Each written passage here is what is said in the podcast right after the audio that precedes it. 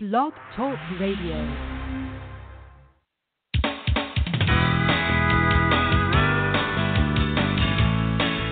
Contra Radio Network, Preparedness Radio, with your host, John Jeffers.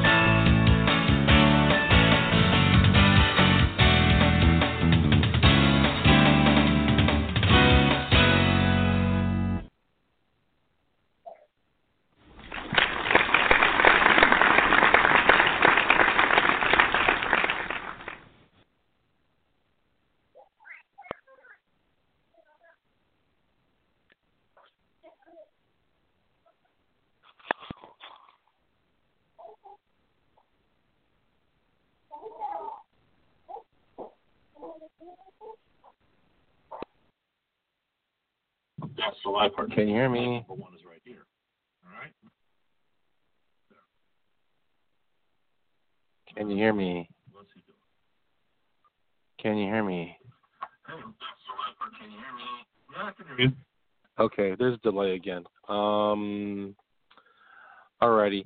So uh, it looks like um, Trump was successful, although it's an ongoing discussion with having uh, cross-table discussions with congressional lawmakers for immigration reform, and he televised it, which is something that you don't see Ob- that you didn't see Obama do much. Usually, what Obama did was uh, claim to tell the other side, "Come up with something."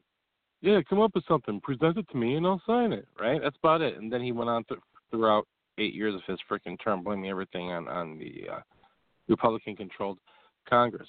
It, it appears uh, Trump is actually using an inclusive approach. Basically, is to have cross discussions with both sides, uh, bipartisanly, uh, with lawmakers, and uh, he's trying to make sure that uh, whatever the lawmakers come up with, that it's it's going to include the the five or six things that that he's trying to accomplish as well, which is get that wall up. So I think uh, uh, even though there's lots of protests happening in front of the White House right now, um, and probably will be happening in the days to come, I think Obama is actually doing something really good, which is basically reaching out to the other side.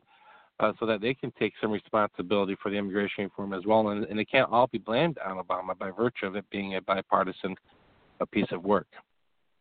Basically, reaching out to the other side.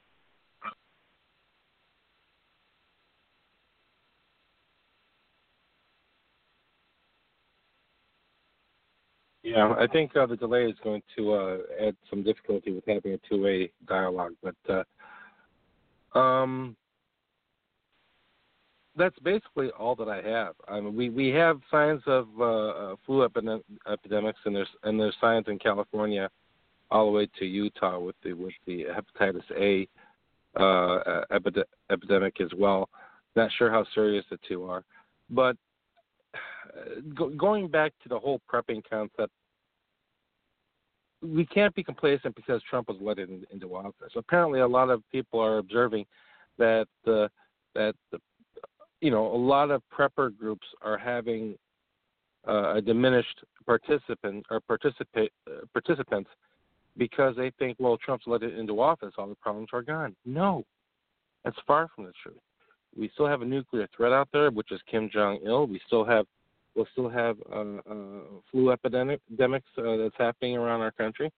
We still have a recent five or maybe maybe three hurricanes that happened during the last half of 2017. So th- there are many threats out there. The last thing any American want to do is have an excuse not to continue prepping or not to be vigilant simply because Trump's elected into office. That's if you want to talk about full complacence or a false sense of security, that pretty much is what it is. Okay, continue collecting provisions, food and water, continue getting your medicines, continue getting your gas masks uh, for your family, and do it gradually, little by little. There's nothing wrong with putting a little bit aside for for for something that you'll need uh, during a time when when uh, you pro- you can't get it anymore. It's you don't buy these things um, to use it immediately. You're buying these things like an insurance for your family, so in hopes that you never have to use them. But it's better to, you know, um, it's better. What's the word that I'm looking for? Uh, It's better to need and have rather than to need and not have. That's pretty much the whole concept behind prepping. And that being said, I'll go ahead and put myself on mute so John can uh, continue.